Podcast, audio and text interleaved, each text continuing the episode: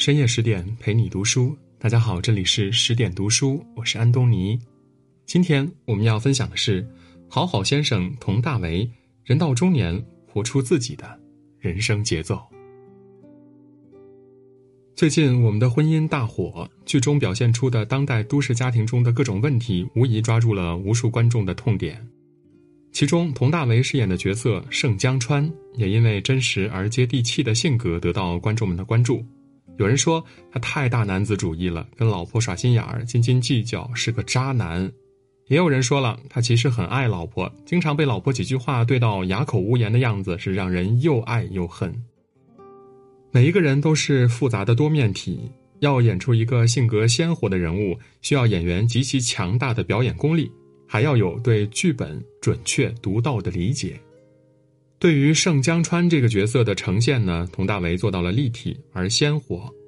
在荧屏上，佟大为塑造过很多不同的角色，有《玉观音》中的花花公子，有《奋斗》中奋发有为的少年，也有《金陵十三钗》中的铁血军人。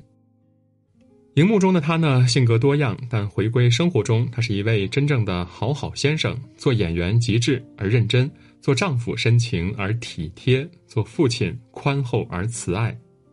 无论是对待事业还是对待家庭，佟大为都有着自己的原则。在浮躁的娱乐圈，他始终一步一个脚印，保持着自己的人生节奏，活出自己独有的味道。一九七九年，佟大为出生于辽宁抚顺的一个普通家庭。一直到六岁之前，他都像同龄孩子一样天真快乐、无忧无虑。六岁那一年，做警察的父亲在工作时遭遇了严重的车祸。经过抢救，好不容易保住一条命，却成了植物人。这个巨变让童家本就不富裕的生活雪上加霜，母亲无暇沉浸在悲痛中，除了要照顾植物人丈夫，还承担起了养育两个孩子的生活重担。母亲的种种不易，年幼的佟大为都看在心里，母亲流下的每一滴汗水，每一颗眼泪，都深深的烙在了他的心上。因此，年幼的他格外懂事。会自己做饭、担水、换煤气罐，做些力所能及的事情。初中毕业后呢，佟大为想早点赚钱帮补母亲，他选择进入辽宁艺术职业学院，因为可以更早毕业、更早工作赚钱，让家人过上好的生活。此时的他在可以选择自己的人生前，都只能被生活推着前进，没有机会决定自己的人生节奏。他的心里只有一个念头。努力的活下去，让身边人过得更好，是他与生俱来的责任。但演员梦却在佟大为的心里悄悄的滋长起来。在上学的时候，佟大为意外得到了几次在戏里做群众演员的机会，这让他对演戏有了莫名的向往。他想考上戏，想当演员。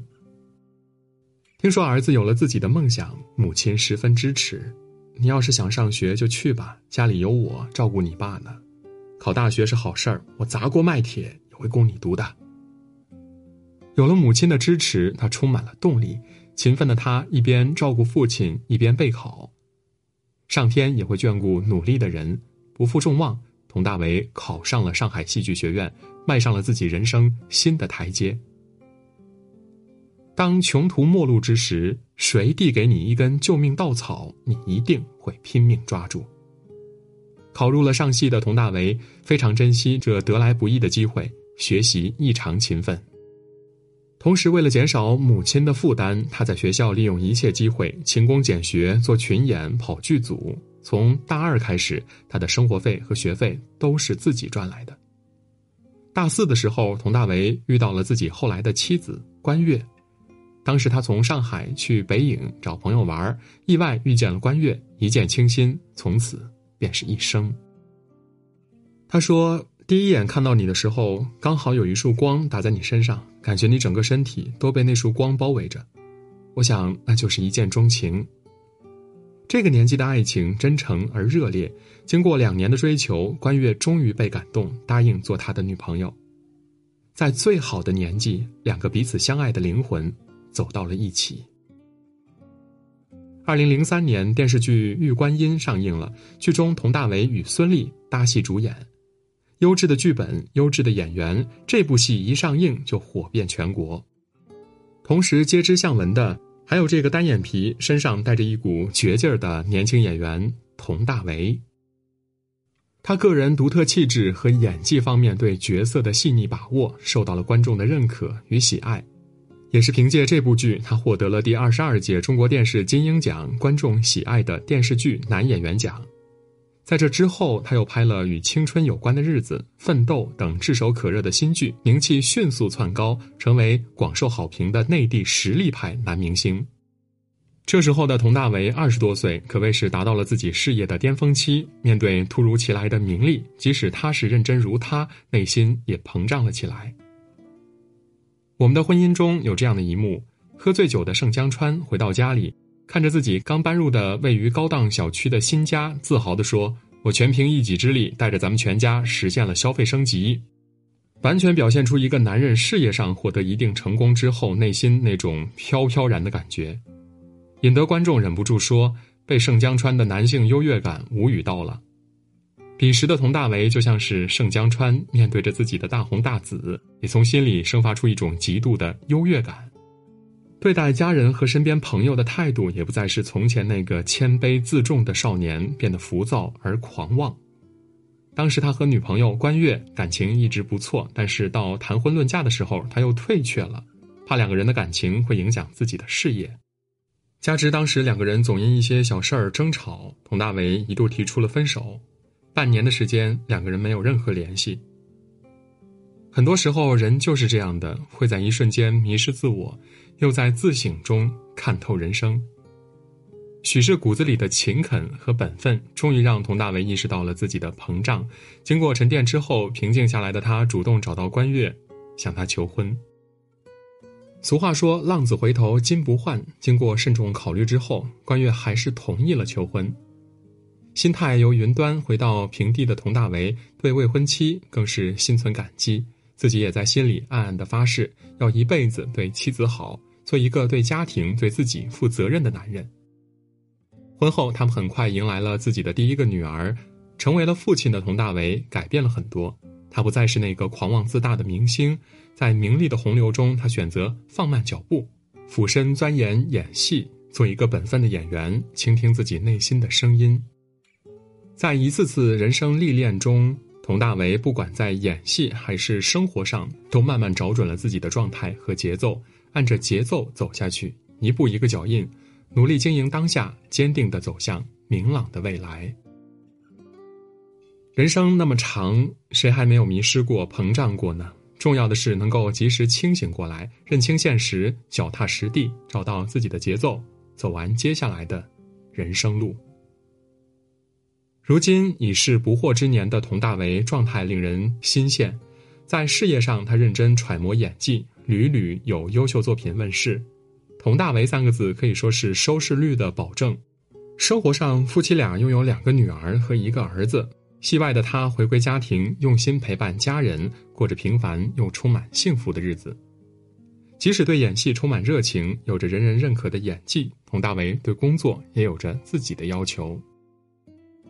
二零一三年到二零一五年是他格外忙碌的两年，电视剧《虎妈猫爸》热播，《中国合伙人》《亲爱的》等优秀电影作品陆续上映，他以可圈可点的演技开启了演艺事业的新高峰。但他对这样紧张的工作节奏呢颇有不满，赶上有几部作品要一起拍，但他自己最不愿意干的事呢就是压戏。因为你刚刚跟一个角色建立了联系，又要去演另外一种性格的人，跳进跳出实在是太奇怪了。在演的时候呢，就会不自信。所以呢，我会告诉自己，以后真的不能这样了，因为会影响角色的呈现，得有取舍。